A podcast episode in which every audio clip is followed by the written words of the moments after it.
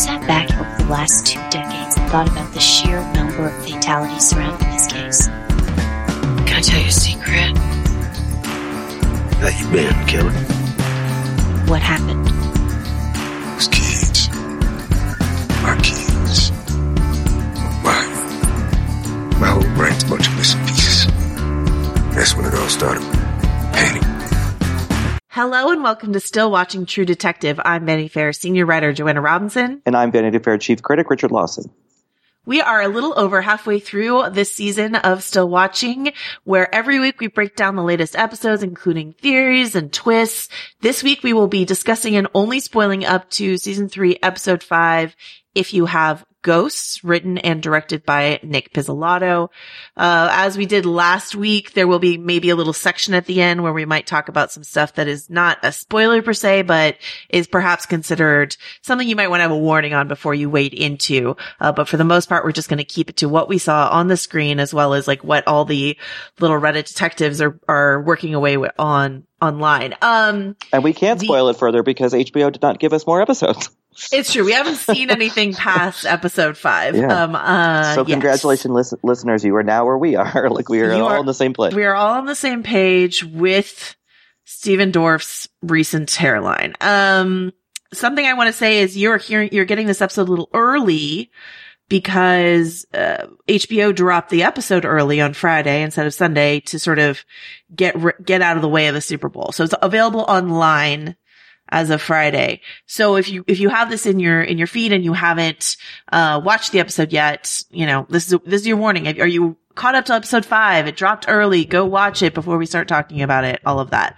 Uh, also in this episode, we've got an interview with great Scoot McNairy, or as Richard likes to call him, McNary, Queen of Scoots. yeah. So, uh, we will be talking to Scoot about his performance as Tom Purcell, uh, in this episode, which is actually something I really, really loved a lot about this episode. Uh, before, before we get into all of that, we've got a few emails from you guys that we wanted to dive into.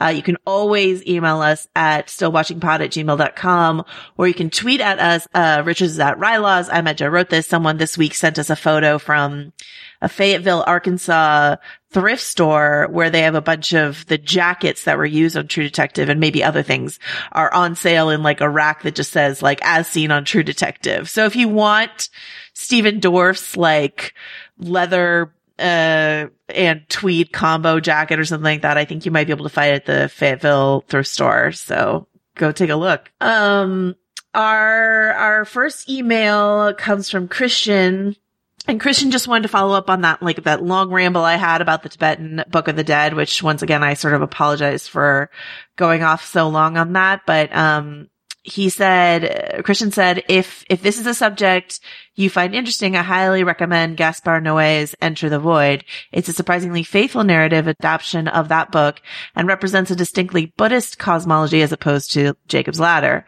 Um, and then Christian says he'll see us all for Game of Thrones in April. So, um, you know, thank you, Christian. I've seen other Gaspar Noé movies, but I've never seen Enter the Void. Have you seen that one, Richard?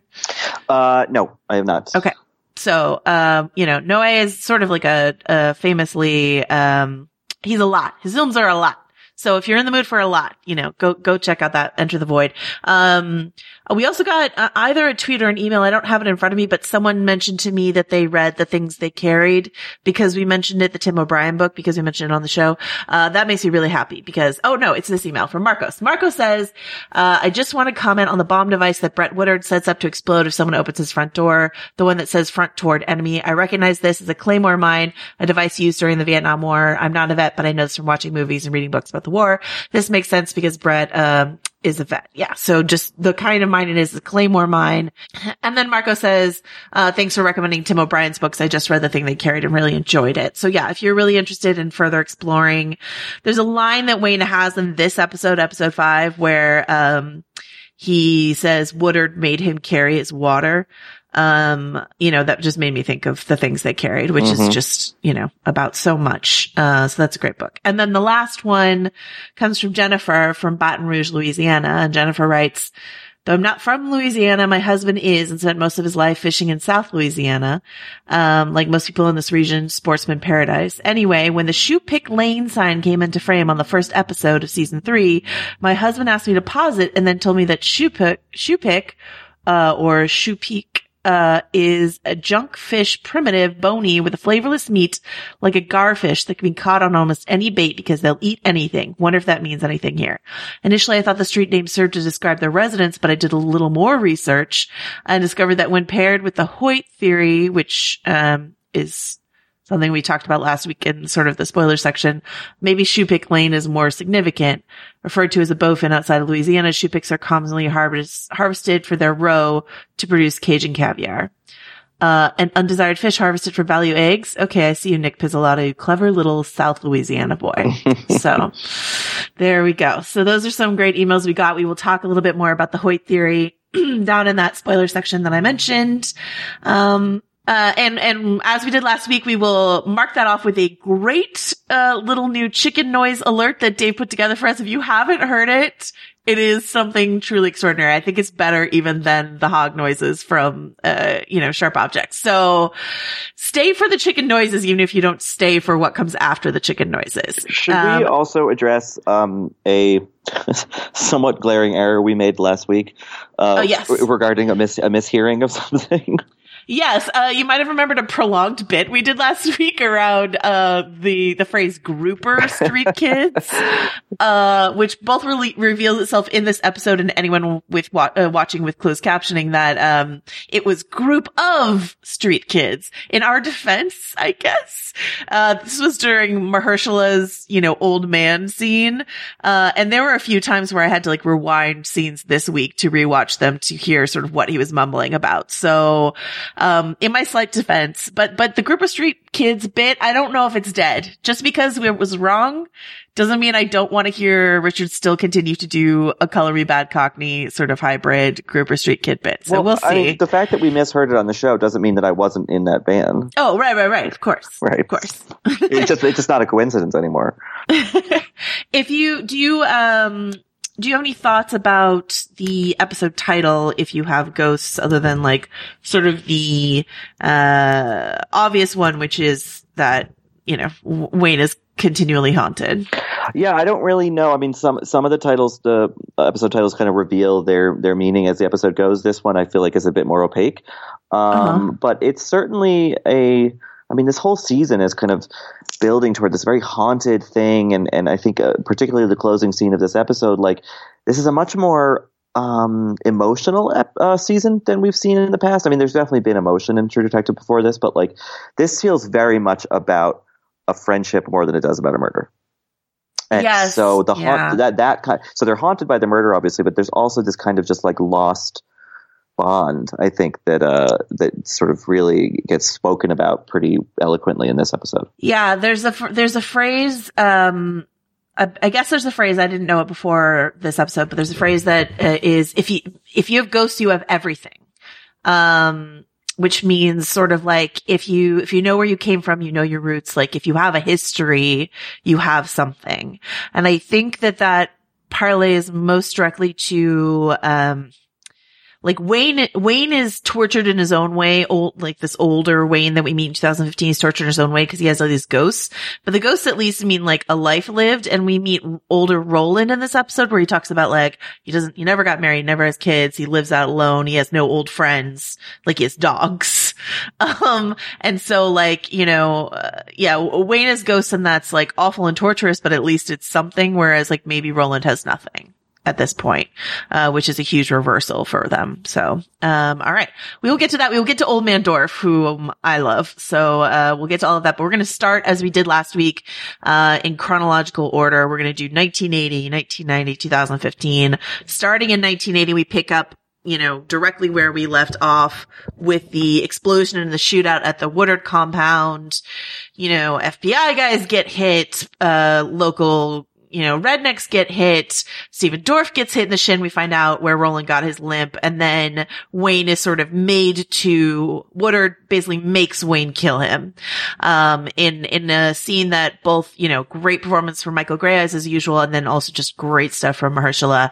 Uh, what did you think of this, of this scene? Richard? Yeah, I mean, I feel like every we talked about it last week that every every season of this show so far has had a big action sequence, and here's this. And I think that like you know, despite it being a big action sequence, it actually it's pretty it's pretty restrained. Um, and I think that the the chaos of it is used well for the broader narrative of the show.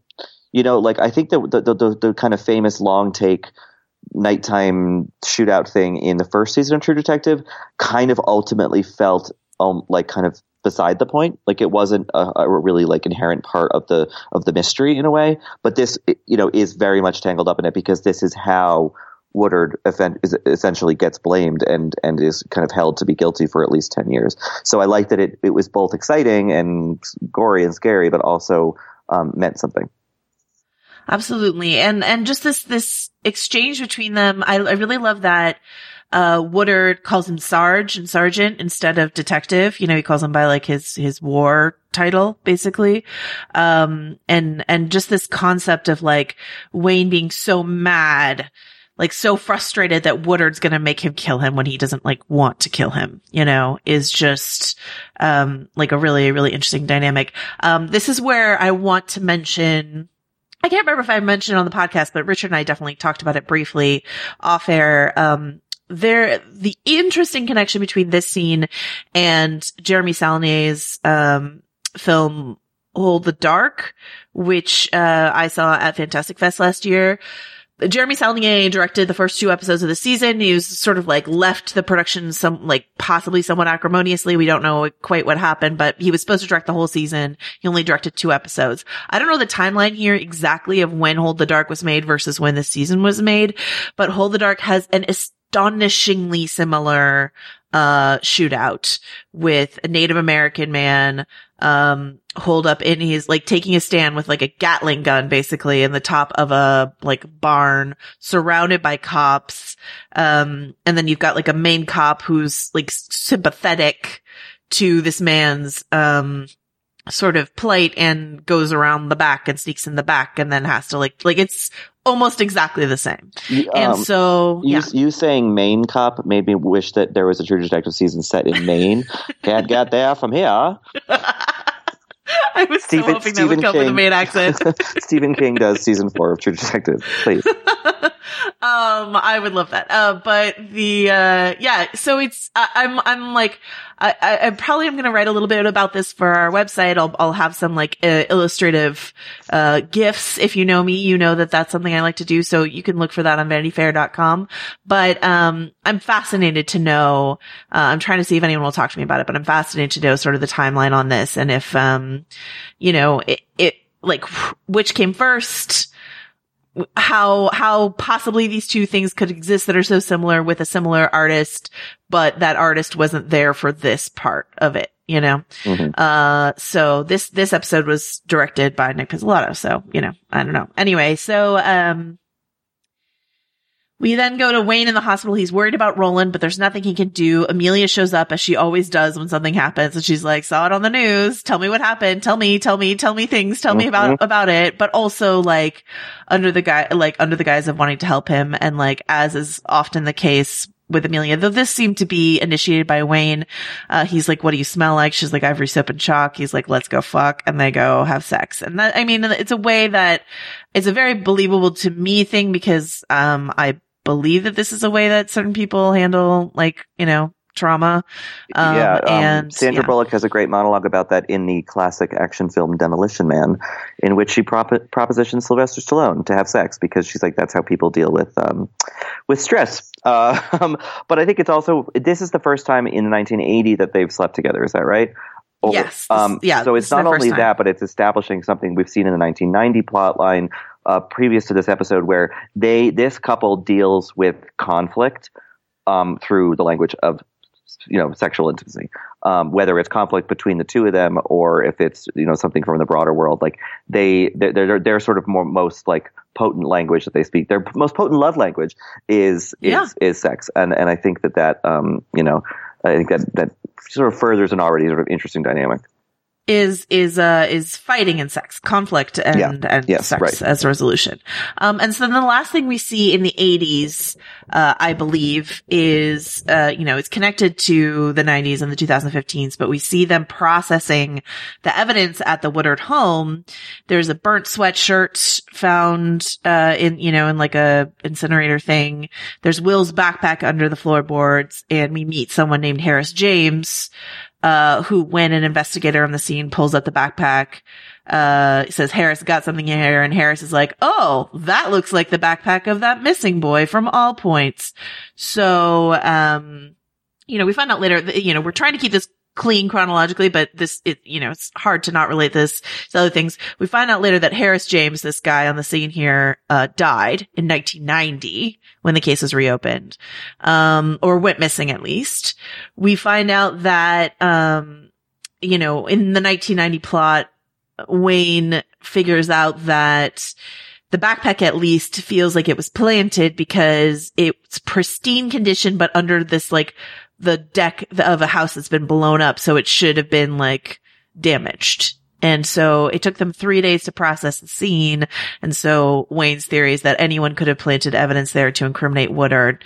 But, you know, if, if Woodard's dead and there's evidence on his property connecting him to Will and Julie, um, then, you know, as far as the 1980s cops are concerned or the, or the district, district attorney, this is a case closed, right? Yeah, And they don't, and and he's a reclusive person. He's a native, Right. he's a native person, so he's got Yeah. these kind of stigmas against him, and it just all gets so easily pushed into that narrative.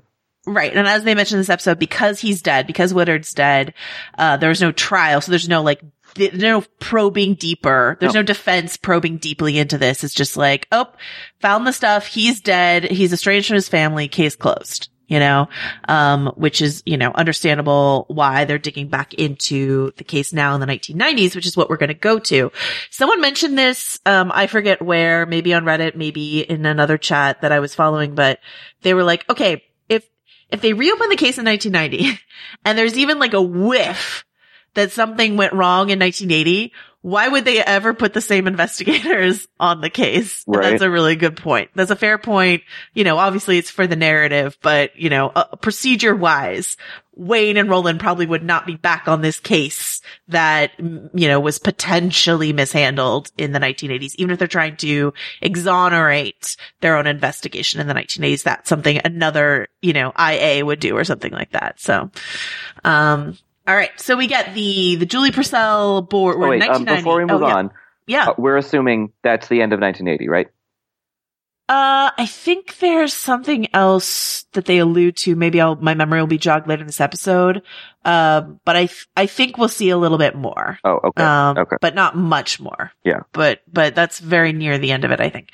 Um, all right. So we've got 1990 and, and certainly like if the case comes all together, we'll probably see some flashbacks to like what actually happened to Julie and Will, right? Mhm. Like, um, all right. So 1990, Julie Purcell sort of investigation board, have, have a heyday, have fun, fun, like freeze framing that. Um, but you know, we, we get the 1990 team on the case.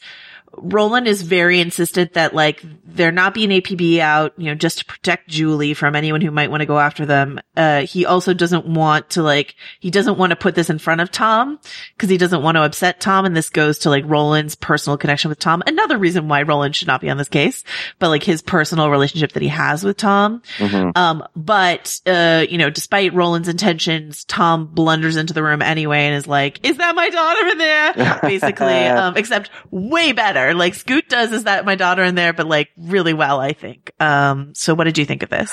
Uh, yeah, I mean, you know, it's it's it's the kind of thing with this show, or, or really anything where you know an actor of um, McNary Queen of Scoots' stature, uh, you know, who, who's you know he's not hugely famous, but he's kind of beloved by people who pay attention to this stuff. He gets cast in the show, and you're like, I don't think he's just going to be the guy who's like, "Where are my kids?" You know, like there's Yeah. going to be more, and here's more, and, and then at the end of the episode, there's even more. So, so this is kind of like the, the confirmation that like his aspect of the story um, is is by no means concluded and, and is kind of ever evolving um, along with everything else. So um, I like that because I think he's a great actor. This is a perfect time to go to our interview with Scoot McNairy.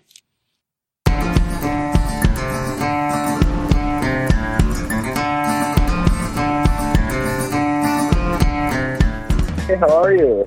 I'm good. How are you? Fantastic. Okay, so we're talking about episode five. You have basically three scenes of extreme grief in this episode. You know, finding out that Julie might still be alive, holding the press conference, and then listening to this recording uh, towards the end of the episode.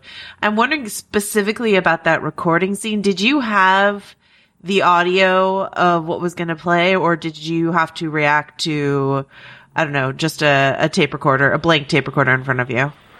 You know, it's so funny that you asked that. Um, it was, uh, I think it was Nick's, Nick's assistant or one of the producer's assistants that laid down a tape. But, you know, they played it on the speaker in the room, but you could really hear the room tone noise on the speaker. So, you know, the room was incredibly quiet. It was a tiny little box. So, yeah, I did have somebody uh, speaking to me to to react to it or a recording, I guess, to uh, to react to. But every time it stopped, like this ambient noise would stop, would stop as well, and then it would just get dead quiet. And you know, having you just said that to me, it just brought back that memory of So often actors talk about the energy, you know, they get from their various scene partners. You know, and obviously you're not the, the first actor to have to react to something more passive or, or static, but you know, what, what tricks do you have sort of in your tool belt when it comes to doing something like that where you're just listening to something and having to go through uh, a gamut of emotion? I will say uh, I I have kids, um, and you know I sort of put myself in sort of awful position of putting myself in Tom Purcell's uh, position as to what would it be like if I if this happened to my kids. And it was uh, as much as I enjoyed doing the project and working on you know such a great script and all Nick's writing, it was uh, I won't lie to you, it was a really awful place for me to sit in for five months, and I was very, very, very relieved when it was over. And shit, my heart goes out to anyone and everyone that's ever had to deal with any sort of circumstance like this. It's um, I could see how it's something that we could just never really ever recover from, and Given how sort of grim and harrowing these kinds of stories can be, what do you think um, feeds our uh, national or maybe even international obsession with true crime, with with our compulsion to live in these worlds of of, of tragedy, of murder, of mystery? I think it's our reality. Uh, I think we're fa- I think we're fascinated by it because because it's, it's true. It, it really does happen. Um, you know, you look at these sort of neighborhoods or societies that are sort of these utopias, and it's almost in a way scary to live in those because they're so far removed from the world that we actually live in. And I think that sort of what sparks our fascination with it is that these we know these things happen, but to actually watch them happen and see the details of how, they happened and you know working of them, you know, it's fascinating. I mean, me personally probably watched about 550 episodes of Forensic Files. Um, I don't know what keeps I don't know what keeps bringing me back to them, but I can watch them back to back to back to back. I don't know if you know this, but in the betting markets right now, Tom Purcell is currently like odds are on Tom to be the killer this season. Did you ever get a note from any of your directors, Daniel, Nick, Jeremy, that you were acting too squirrely, too guilty, that you need to to dial it back, or do you just play the truth of Tom uh, as you see it? Just like on. I really didn't want to know if if if Tom did it or didn't do it. If, if I didn't know, then then I would assume that the audience wouldn't know. And I think obviously that's a very important piece to the to, to Nick's writing and the script and, and the performance. So you're saying like from the scripts you got, it was ambiguous to you, uh, and then y- you would prefer not to know the concrete answer until No.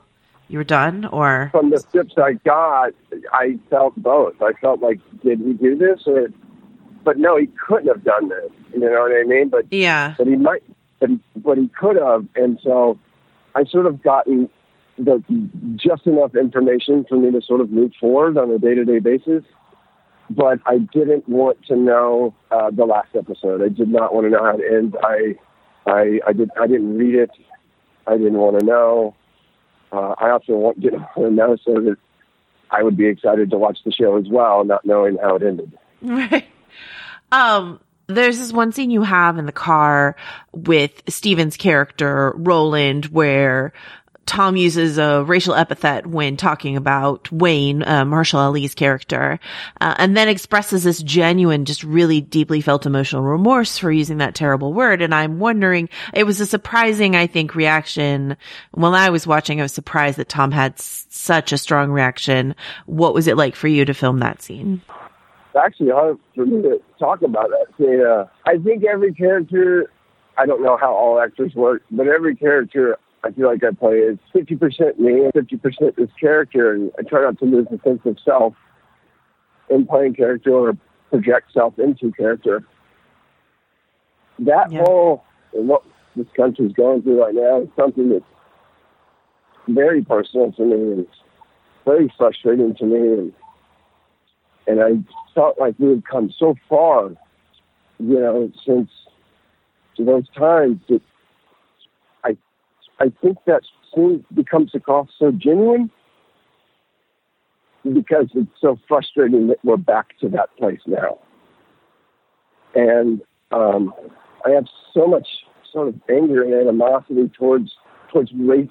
I'll just say it towards racist people. Everybody feels the same thing. Everybody gets jealous. Everybody gets hurt. Everybody has the same emotions. And there's a part of that that's that, that's giving Tom humanity and having Tom grow as a human being to realize that those thoughts and ideas are are irrelevant when it comes down to losing a child, as if someone who is white that loses a child is worse than somebody who's black, or trying to separate the two. And I felt like at that moment, it's more of Tom sort of learning that, like, you lose a kid, nothing else matters, and everybody else ex- experiences this pain, whether you're, you know, black, white, you know, a- any color or race or religion. It's you know we're all we're all human beings. I think you really see that in the um watching you play Tom 10 years apart and watching you play Tom so out of control in the 80s and then so like clinging to these structures of control like religion or routine in the 90s and then maybe seeing that oh unravel again as he's like th- you know thrown back into this question of Julie and all of that um uh, you're the first of the actors on the show that have played in multiple timelines that I've talked to. So I'm wondering, you know, do you get to shoot that in order and how do you, you know, modulate that performance of 80s Tom and 90s Tom? This guy has really, really, really worked hard over the course of ten years to overcome this tragedy and this loss, to sort of pick himself up, back up, and, rebuild himself, and and and use and uses religion to do so. Um, I don't think it's been revealed yet, but there's there's other demons within even him taking on religion that he has to deal with um, that is coming up that, that the, the detectives make a discovery that has a conflict in him even being religious. Um, I can't really elaborate on that, but but um, it's just a and it's mixed writing that makes him sort of prevail and overcome But within the overcoming, he's still dealing with a demon that we didn't. Not even a demon. I shouldn't even say that. It's not a demon. It's a it's a secret that that he, he's dealing with that um, juxtaposes his his religion. Um, and then on a um a slightly more frivolous note, I'm wondering if um if you get any say at all as the actor in crafting like what Tom's look in the 80s versus Tom's look in the 90s will be. There's so much wig work in this series, and I think you got away with not having to do a wig. You just got to comb your hair back, I think. But um, do you do you get any any uh, Mhm. input on that front? Um, you know, it's always a collaboration. Um, you know, I, I have my thoughts and my ideas. Um, a lot of characters I play, I like to go out and find the external part of him as a real person. And uh, this particular character, I found this guy in small town Texas. I was getting my car washed. I watched him for a really long time in my car. I was taking pictures of him. And I sent that to Brian, the uh, hair, and uh, I said, I, I, I think this is the guy. I think this is what he looks like. And he was like, I love it. I think it's great. And uh, that was it, you know. And I got there. We, my hair is naturally curly, and I always sort of try to comb it out. And um, I had an idea, I had a thought. I sent him a bunch of pictures of this guy from the car wash, and you know, I wanted him to look like a uh, stray, lost puppy uh, sheepdog. I love the idea that anyone like out in the world at any given moment could be having their picture taken by Scoot McNairy and be the basis for a character in an upcoming project. Well, I just find it, yeah, it's, uh, you know, my wife, I have photographs of random people that I've taken pictures of, like this catalog of characters that I think are interesting looking. Or, you know, you see somebody like, I wonder what that guy's wife is like, or I wonder what his apartment looks like, or his house, or, you know, just the mystery behind the facade of somebody is fascinating to me, and I'll never get to go to their apartment or their house. But the the, the fantasizing about what it's like is, is one of my favorite parts of of, of, of being an actor. You're like an actor detective, kind of. Kind of. And then my, my last question for you, I guess, is um, if you can talk about it. I don't know. Maybe it's something we haven't seen yet, so maybe you can't talk about it. But um, like, what was the the hardest, uh, you know, scene for you to film? What was the the most challenging? when he uh, it was just a total wonderment if he's going to find his daughter again, and just like, and if he's not, at the moment, it's like, because if we're not, I just want to live on with my life. I can't live like this, knowing not knowing if she's dead or not dead, and uh, that was something that was. Uh, it's and the end. It's, it's still it still sits with me today, and you know, and I, I, I haven't seen the show yet. I'm in Mexico City, so we don't have HBO Go down here. That it doesn't. But that specific scene is, is every, you know, whenever I think about my time in Arkansas, or my time on this job and this character, that's the one that just keeps popping back into my head. Like we find out a few details like uh, Lucy died in 88. Uh, you know, Dan, they can't find him. The last they saw him, he was in Vegas, 85, 87, dropped off the map. So cousin Dan still on the loose, but we know from previous episodes that they will find him at some point in 1990 before he ends up, uh, dead in a quarry. So, uh, that's, that's the timeline on that. Um, and then, you know, like we, we get this press conference, right? Um, where Tom, as played by Scoot, is in front of camera, sort of pleading for Julie uh, to come back. We also get um, Attorney General Kent on this press ca- conference. And I think that's really important for the later, I'll just do all the Tom stuff really quickly, right? So like Tom does his press conference. Uh, Kent is also on, on camera talking about it. And then he gets interrupted by Alan, who's there with Woodard's kids. And this, this fills in some holes we've been hearing throughout the season where they're like the man, his kids. We now know that the man is Brett Woodard. The kids who want to reopen the case are these two kids, uh, that we meet here uh, David and Josie Woodard, who want their father cleared. And, um, I love this moment when, uh, Wayne says to Alan, where was this Perry Mason shit in the 80s? Cause I don't know if you ever watched Perry Mason. I watched a lot of Perry Mason. I watched a lot with my mom, like all the time when I was very young. And Perry, like, this is how I thought court cases would go is that there would be like cross-examination and then Perry Mason's like, it wasn't her. It was him and pointing to like someone who's just like in the room and just going like way off procedure and, and, and going rogue. And so him calling what Alan does here, Perry Mason shit is really perfect. Uh, yeah, I like for- it, I like it when when Wayne's funny. Yeah, for the Perry heads out there, Yeah. for, for the Mason Mason addicts. Uh, so yeah, so this is this is an interesting press conference, and and Alan's sort of like stunt and all of this. What what do you think of this? Uh, yeah, I mean, I, it's nice to have stuff kind of click into place, you know, um, and and you know, because to, to have it be confirmed that this is the person we're talking about in terms of who was, you know, wrongly convicted and all that. Um, I like the show moving along. I, I like I like that this episode is good in terms of like churning out exposition, but in, you know, in an interesting way, and you know, moving us, setting us up nicely for the back half of the season, or, or like less than half of the season.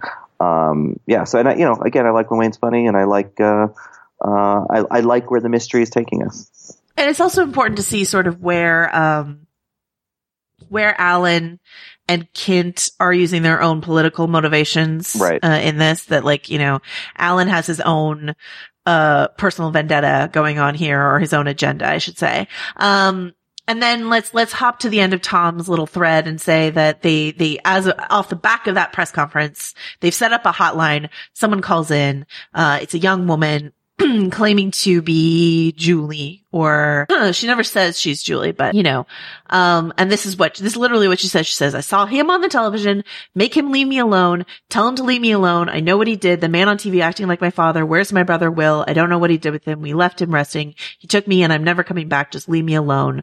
Um, and Tom is listening to all this and crying. And then he like turns to Roland and he goes, Lieutenant West, Roland, and like further sort of underlining Tom's personal connection with Roland and how it's sort of muddying the case. Uh, lis- looking back at this, watching this a, a second time, it's like very, uh, this is, this is one, this is another case of the show pulling that trick similar to the man and his kids that we just found out exactly who they were this episode. She maybe is not talking about Tom in this recording Right, exactly. like I think she's talking about Kent. Yeah. This is when I start to suspect Attorney General Kent. I, maybe Alan, but I think it's Kent. Um, and that, that puts Kent on like the high on the suspect to be involved in this whole thing board for me. Yeah, no, totally. And I, yeah, because it's so deliberately vague. Um, you know, it, I just, I saw him on TV, you know, so, uh, I, I think, you know, there, there has been a, a not a, a frustrating, just a kind of fun amount of misdirection in this season, uh, Yeah. in terms of pointing us towards the teenagers and the West Memphis Three, and then pointing us maybe toward Amelia, and then now it's sort of like, oh no, like, but those politician-y, lawyery guys that have been on the periphery since the first episode actually are sort of, you know, could be crucial to the story in a, in a sort of more central way than than just being kind of side characters who help um, our lead detectives kind of you know have an excuse to to to give us the facts. You know, um, Yeah. And one, and, and this is very Pizzolatto that it would be like someone high up in the ranks of somewhere, right? Being involved. Um, and actually someone, a listener wrote in this theory very early in the season. So, you know, I'm, I'm sorry I don't have the email in front of me, but like shout out to them for, uh, you know, like uh, someone I think uh, pointed to Kent early in the season. And, um, I'm not saying he acted alone, and actually we'll talk about this a little bit more after you hear the chicken sounds on this episode, but it, you know, let's, it, thinking about Kent in this way, he's very motivated to not question the Woodard conviction back in 1980. And we thought that that was maybe like to preserve his own reputation or, you know, just, just to be like, it will make me look bad if we fuck this up in the 80s. But what if he's actually guilty and it and it serves him in another way to make sure that everyone thinks it's Woodard, right? Right. Um, and then there's also things like a set of fingerprints go missing in this episode when Wayne's looking for them. And like that seems like it needs to be someone inside the, the force. And then also the planted evidence, like maybe this person, Harris James, who goes missing is part of that, but maybe Kent is part of that too. You know, so like somebody, Harris James, you know, this, this investigator, Harris James, this officer and Kent are somehow involved in all of this. I feel very, very good about that theory. So Yeah, go. totally. And and playing Kent is the actor Brett Cullen, who's great, and he's been on you know a bunch of TV shows. He's in um, Dark Knight Rises, he, but he's also he did four episodes of Lost, so he's he's not a stranger to to a mystery. And uh, I don't know. I again, I don't think he would be cast uh, unless he had maybe a higher purpose to serve. But uh, but we'll see. Yeah, we mentioned we mentioned that in the beginning. I think when we were like picking out all the actors who were like, oh, and this person, we were like, this guy we've seen in so many things. So, uh, there you go. So the Kint theory arises, um, I guess, and so, um, So instead of an Easter egg, it's a Kinter egg. oh, oh, a little German for our friends. All right. So, um, so then we, we've got some other things that happen in the 1990s as, as Wayne and Roland are on the case. They go see Freddie Burns, who increasingly to me just feels like a red herring, right? Oh, totally. So, but I did talk to Michael Greyeyes, um, on the podcast last week in our interview about the collateral damage of this case. Cause there's like, Eliza keeps bringing it up in the 2015 storyline. The, the documentary director, she's like, is amazing how many people are dead Cool. around Yeah, this case. Yeah. You know, and, and we see a lot of that in this shootout at the Woodard, um, property, but you know, Brett Woodard, because suspicion fell on him, is collateral damage. Freddie Burns, I mean, Wayne makes the case that Freddie Burns' life would be terrible anyway without their, that interrogation scene we saw last week. But like, you know, Freddie's carrying trauma from his, uh, interaction with this case. And once again, I, I just, I think that's a red herring, but it's, it's worth visiting, I think. So, Yeah, and it's Um, interesting seeing Wayne because you know we we we we we've seen him as an old kind of doddering man. We've seen him fall in love. Like we're sympathetic to him. We like him. I, I like him. You know. And then, but for it for this for him to kind of deny his his impact on other people, to accuse an entire generation of being you know cowards or Pussies, yeah yeah. yeah. Um, I didn't want to say the word, but I know. um, you know, then it's kind of like, oh, he's being a shithead. Like he's he's you know he has yeah. flaws too. So I just appreciate that they um, that Pizzolatto and the other writers like like have um, I guess it would just be David Milch, right? But uh, are are conscious to to round him out, you know, and not make him this kind of like you know uh, idyllic hero. Yeah. Um, and we, the, and this scene is not just for that because we also get a tiny piece of evidence, which is, um, Freddie saying they, like, Yeah, uh, like that, that he saw Will, Will was looking for his sister and he said they. So just like not where she or like he, but like maybe that a couple people took Julie, right? Which puts, puts Roland and Wayne back on the who were Julie and Will playing with in the woods beat, which is something honestly that really should have been deeply investigated in the 80s. Um, and that's why Wayne was looking for those fingerprints off the toys, but they've gone missing. So, yeah. I guess dun, dun, that dun. does point to a slight, I don't know, credibility gap in the show's kind of conception. Uh, is that like I don't really believe that in 1980 Wayne and maybe even Roland would have been like, okay. I mean, obviously, if they're taken off a case, they're taken off a case. Like, and and everyone says case closed, like it's settled, like no more investigating it. You kind of have to abide by that. But like, it, I don't know, this sort of new sense of discovery about like, you know, w- w- with the case reopened, it's like I feel like that those things would have been gnawing at them more than we've we've seen. Well, I think that's why Wayne got put on like desk duty since the 1980s. I think that whole thing of like he was not, that's why I think we'll see more of the 1980s because like he wasn't satisfied with leaving the case there. Right. And Roland played ball with it and that's how Roland got ahead and Right. Wayne got shunted over desk duty. And if Kent is involved in this, like the idea of like, punishing and isolating Wayne from being able to continue to investigate the case serves him, right? In, Right. in the 80s. So, um, I think you're both right, but like maybe that's something we're going to see more of possibly. Um, and then we get the Grouper Street kids. Uh, we get, we get, uh, this one street kid comes in, like, comes forward to say, like, he knows Julie. Julie used to run with him, uh, or this, this woman. I'm, I, at the end of this episode, I'm convinced that that is Julie, right? Okay. So Mhm. she goes by Mary July. He's, she's a little nutty. She can't get straight on what year is. She says she's a secret princess from the pink rooms that she lost a brother looking for her brother. They got pulled apart when she was young. Uh, and then he writes down some names of like other people who might lead them to Julie. Um, the pink rooms and secret princess really relates to Julie's drawings that we've seen in the first few episodes. She's got all these drawings of like her as a princess. And there's also one which like, there's one particular drawing that looks like a room that we're going to see at some point.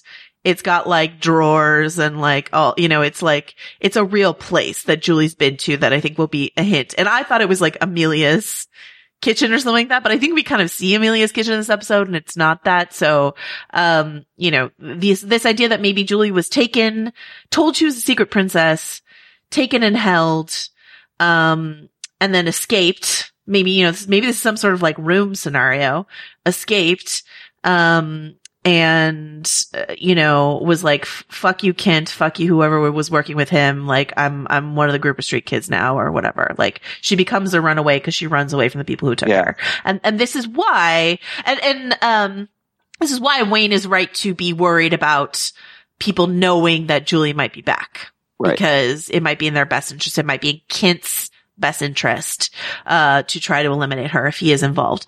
Um, Yeah, and, and this whole stuff Yeah. with um, pink rooms and being a princess, it's like sort of vaguely evocative of the Yellow King from the first season. Like, I don't know. Yes, Um, absolutely. Yeah, he, he likes a sort of trope like that. Absolutely. And the other thing is we don't know, I mean, I think you brought this up last week, but we don't know who Julie's real father is. Like that was another vague, uh, vague pronoun-ish thing used in 2015. What happened with Julie and her father, not Julie and Tom. Right. So like what happened with Julie and her father could be like if Lucy had sex with like it could be Kent, it could be um someone else, you know what I mean? But like that that you know he might actually be her biological father. We don't know, but uh, that's just something to keep an eye on. So there we go. Uh. So, and then we get, uh, a lot of Amelia stuff in this episode, which like if we weren't already on the like kid scent right now would be very, I think, evocative of Amelia being involved because, you know, Amelia and Wayne go have dinner with Roland and Lori, Lori, who we met last, uh, last week's episode. Oh, I should say really quickly, someone sent me the betting odds, people betting on who, uh, who, who was involved, who killed Will or whatever. And top of the charts, like odds highest in favor of, uh, is, uh, Tom and Lori. Why So, like, Lori? I don't know. I think Lori is maybe one of those like uh, people think that because, you know, as we mentioned last week, like Jodie Balfour, the actor who plays her is like not a nobody. So like, do you just have, not, she's not like a star, but she's not a nobody. So like, is Lori in here? Um, sort of thing. I don't know. It's, people, people are high on Lori doing it. So there you go. I don't know if I Um, agree with that. I don't agree with it at all, but you know, I just thought it was funny. Um, all right. So, uh, unless I uh, misunderstood betting odds and actually like the reverse is true, you guys let me know if I don't understand what betting, how betting odds work. Yeah, possibly when, when Joanna bets, she only does the penny slots, so she's It's true.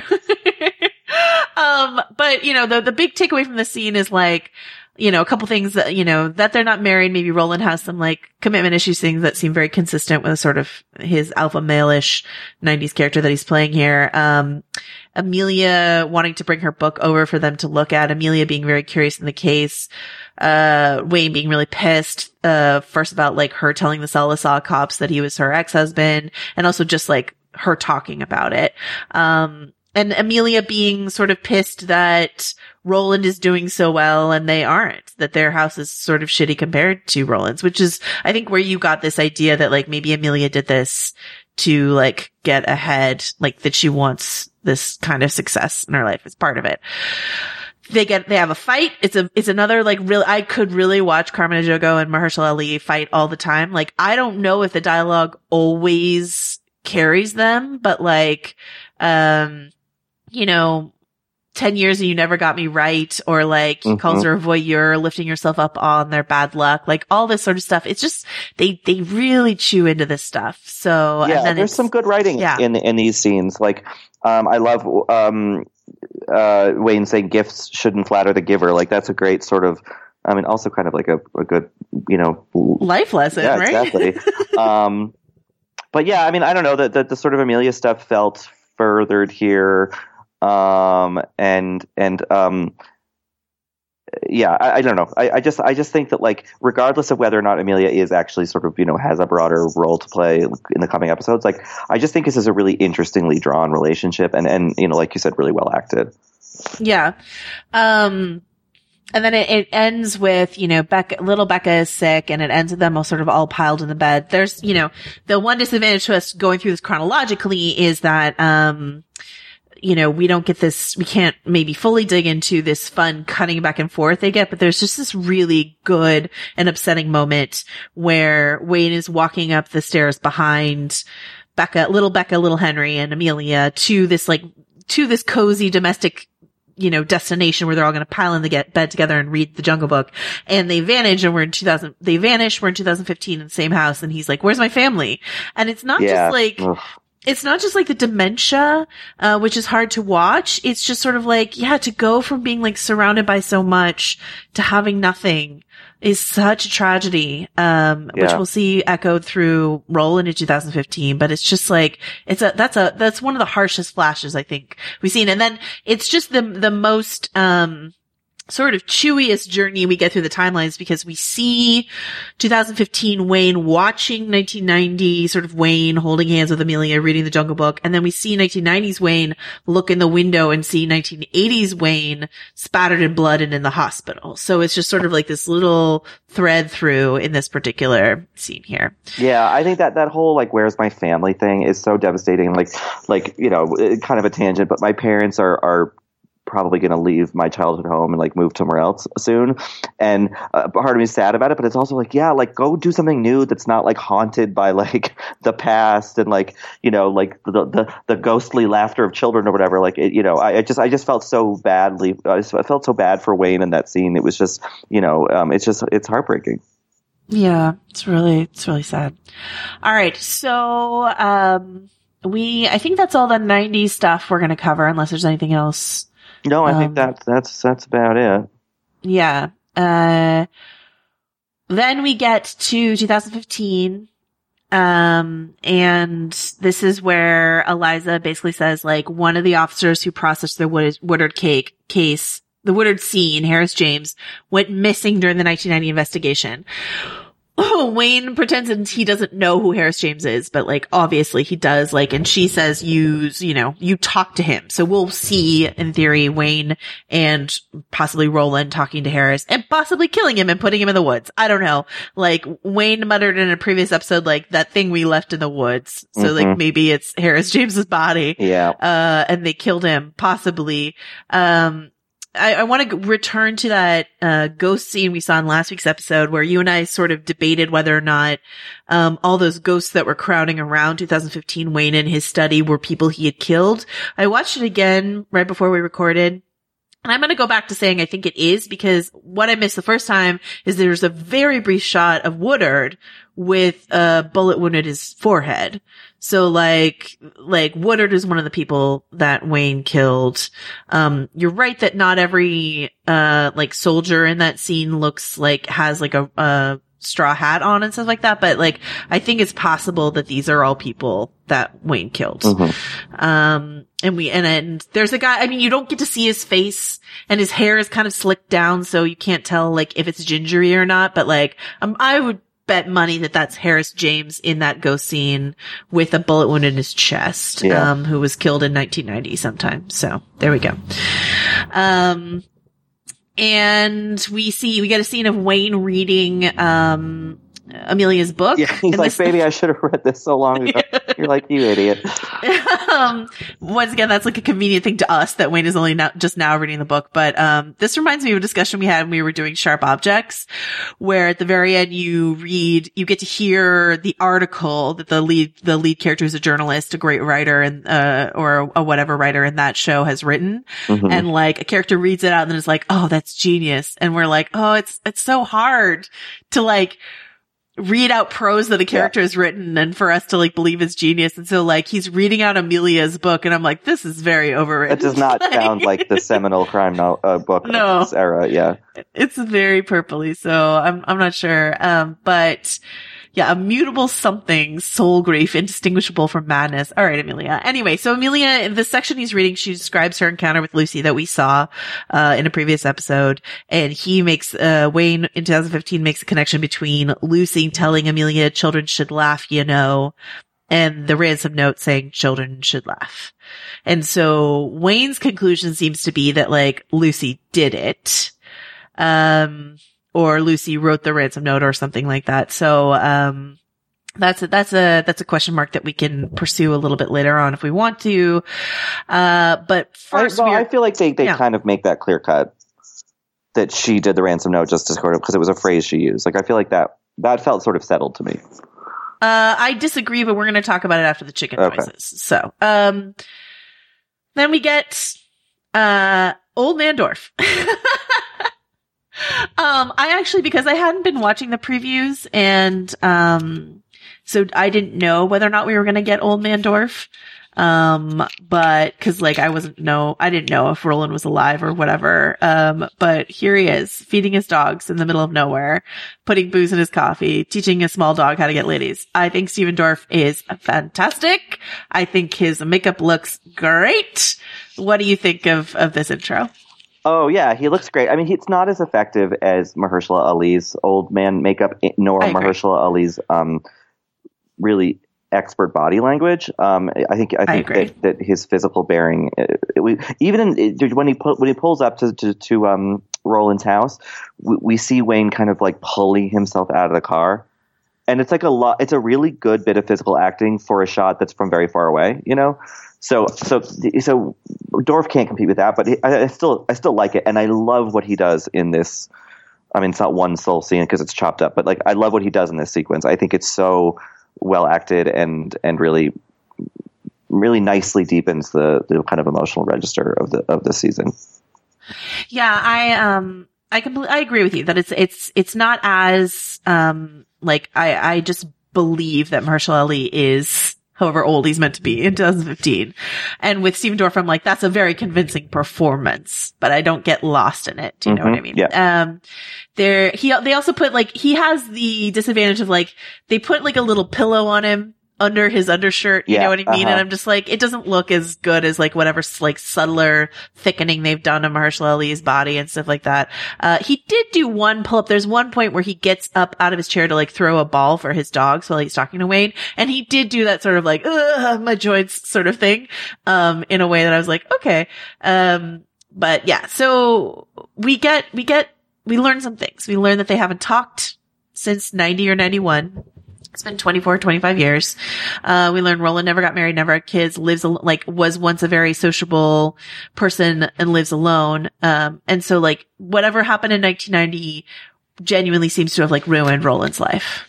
Um, like that his life was on an upswing from 80 to 90 and then like whatever happened in 90 led him here to be drinking a lot in the middle of nowhere, to be frightened to this case. And something happened between the two of them, not just that like possibly they killed a guy, uh, but you know, like, uh, uh, Roland says, asks Henry, does he remember why I'm mad at him? And Henry's like, it's not worth it. And, and then Roland says this ama- amazing thing where he's like, maybe I forgot myself. You know, it's just like so much time has passed. Oh, and my favorite, to go back to your thing about this being about friendship, my favorite shot of the episode is like Wayne gets out. He's talking to Henry. He's like, I'm not sure I want to go in. I don't know.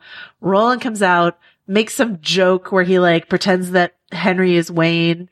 And then Mahershala gets this just like delighted look on his face like, hey, it's my old friend and Yeah. he's making jokes. It's like heartbreaking and sweet and just such a just a calibrated uh performance of like some someone older laughing at a joke that's like kind of corny and basic, but like is just delighted by it, you know. Yeah. So Yeah, no, it's it's it's just a great. I, I really I really like it, and I like this kind of like I don't know, like this would be a movie with Michael Douglas and Morgan Freeman, like two old guys getting back on the you know back on the hunt, like but it's it's done in such a non cliche way somehow. Um, yeah, I, I think it's I think it's great. I love I love Stephen Dorff, and he has the tear rolling down his eye.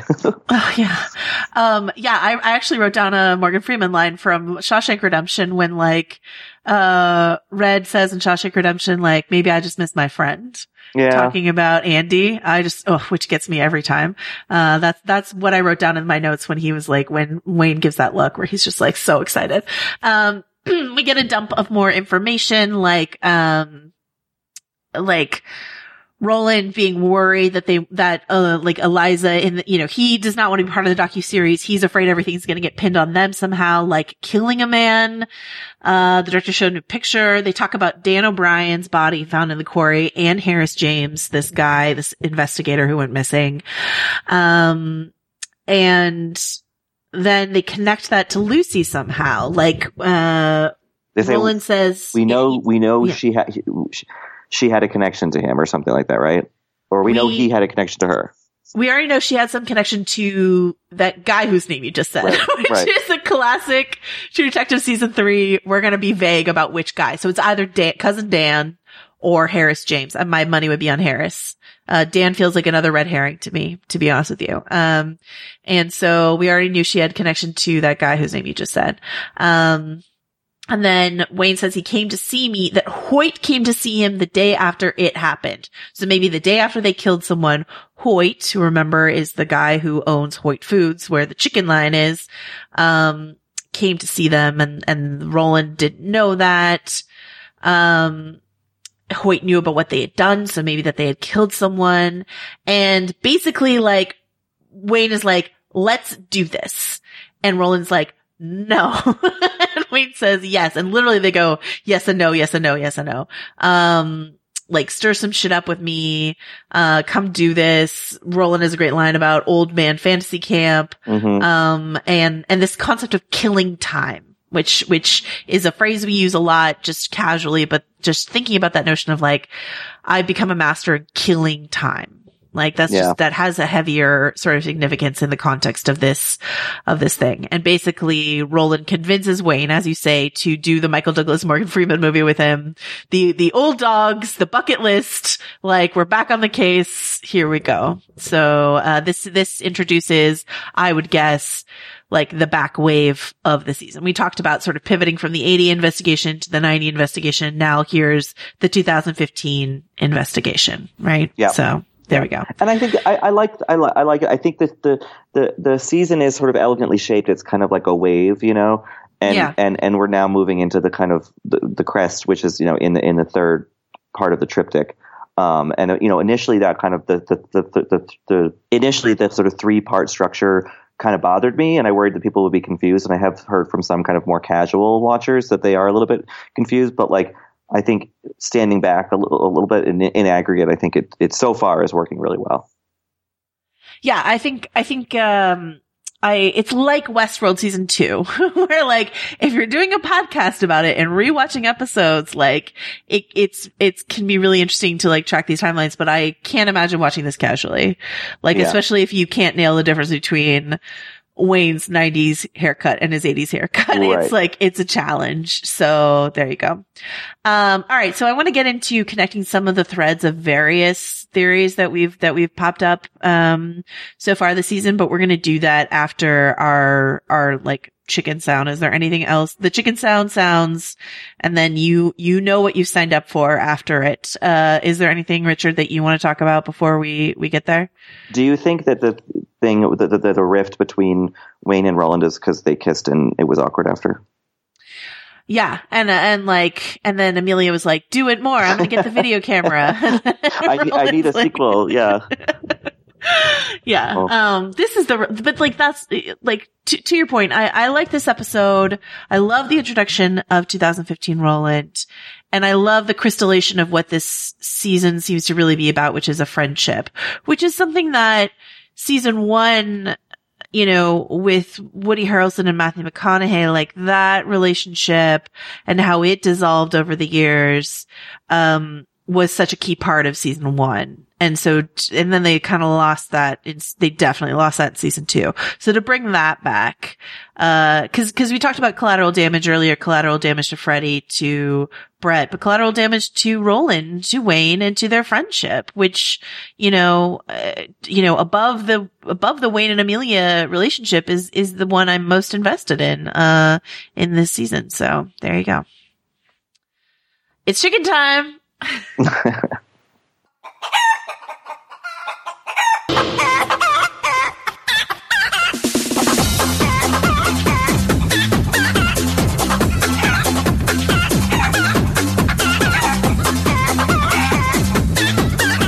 Everything you touch turns to shit. Uh, all right. So here's here's my unified theory. Are you ready? Yeah, I'm ready. Lay it on me. Uh, so last week in this section we talked about the Hoyt theory. The Hoyt theory, if you missed it last week, uh, is is based off a shot that was in a uh, so a listener sent the source to me. It's uh HBO did a filming in Arkansas little video where it's just like the actors talking about how fun it was to film in Arkansas. And that shot, there's a shot in that video that HBO released of the cave, Devil's Den, and it pan, the camera pans to a woman in white who looks to be identical to a portrait of a woman in white that was in the Hoyt Fo- Foods office that we visited a couple episodes ago. Um, and so the theory is that Hoyt, Hoyt's daughter, whose own daughter went missing, and that's why they have a charitable children's foundation, that Hoyt's daughter wanted to take, uh, Julie Purcell to raise as her own to replace her own missing daughter. Um, and this mention of Hoyt in this episode, Hoyt came to see us, seems to really further cement that the fact that the Hoyts might be involved somehow. So here's a theory. Either, uh, Ho- like either Hoyt himself or Kent act, acting for Hoyt or Kent acting with, um, like Hoyt's daughter approached Lucy and asked to buy her children. And Lucy said yes. Cause if you rewatch, if you, if you believe that theory, uh, either Kent actually is Julie's father. Cause like I could definitely see Julie like, you know, having sex with, I mean, Lucy, uh, played by Mamie Gummer having sex with Kent. That could have happened maybe. Kent could be Julie's actual father or not. But at any rate, the idea that Lucy might sell her kids does sort of seem like something she might do. And maybe Dan was involved in that somehow. Maybe Dan like helped broker the deal or something like that because if you rewatch that scene between Mamie Gummer and Carmen Ejogo in the episode where she says children should laugh, she talks about like what I'd done and killing herself. So like my idea is that like maybe Lucy was convinced because she doesn't care about her children and she wants money, right? To sell her children. Uh, or, and, uh, but never expected that one of them would die. Like maybe I'm, maybe convince yourself I'm giving them a better life. They'll be better off. This is an unhappy home. They'll be better off. They'll be with rich people. Uh, but then like Will shows up dead and that makes Lucy feel so guilty for what she did. So like Lucy writing, either writing the note or they told her children should laugh was like their, uh, way of convincing her to get rid of Will and Lucy. Uh, to Will and Julie. Sorry, I keep confusing Julie and Lucy. Anyway, so that's, that's a theory. Kent being involved seems very certain to me. Hoyt being involved and Hoyt's daughter being involved feels very certain to me. But this idea that maybe like Julie was taken to replace the Hoyt granddaughter that went missing and was kept in a room. Maybe Hoyt, who owns the company, doesn't know about it. Maybe this is just the particular mania of his daughter and he doesn't know that his daughter has done this and put, put this little girl in a room. Uh, or maybe he does, but, and, and the idea that maybe, um, Whitehead, who was the, um, the like African American suspect who was pushing back on being questioned was maybe part of it too, because we have all these reports of a nice brown car, a white woman and a black man with a dead eye all being involved. So the the suspects in this conspiracy, which goes all the way up to the top of industry and the top of you know the attorney general's os- um, office, is Kent Hoyt, Hoyt's daughter. Uh, this you know question question mark black man. Um, yeah, that feels very Pizzolatto, doesn't it? it really does. Like that's pretty credible. Although I guess you know, um, and and I I I I I think that's a pretty persuasive theory. Um, I do kind of think though that um, it would it would sort of reduce Amelia just to like the kind of hectoring wife character that I was hoping she wasn't.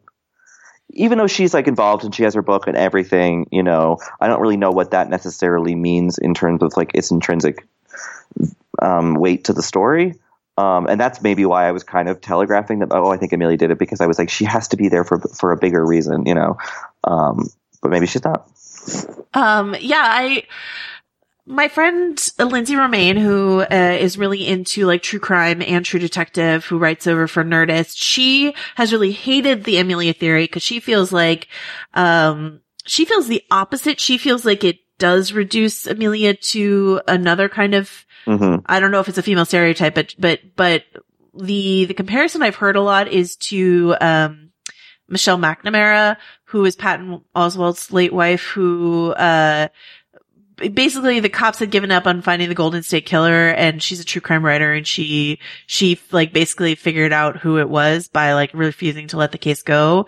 Something that Lindsey said to me was, um, this idea of like Amelia and we see in this episode Lori, at the dinner table, maybe they're like intuitive, uh, this is another stereotype anyway, but like intuitive, emotional, female sort of inquisitiveness, uh, is pushed aside in the face of like these men are in charge of the case. And sort of like maybe they would have been more on the right track if they had been allowed to, like maybe Amelia would have figured out who it was. Maybe she was more on the right track than anyone else to go talk to Lucy, like all this sort of stuff. And so, um, I think it will depend on how the rest of the Amelia story like unwinds, I can see it going both ways. I can see it landing exactly as you say, Richard, be- especially because True Detective hasn't always been great uh, with his treatment of women. And I could see it maybe going the way that my friend Lindsey hopes it will go, which is that like, if only Wayne had listened to Amelia, maybe he would have figured this out decades ago, sort of thing. So Mm-hmm. I don't know. But, um, we shall see.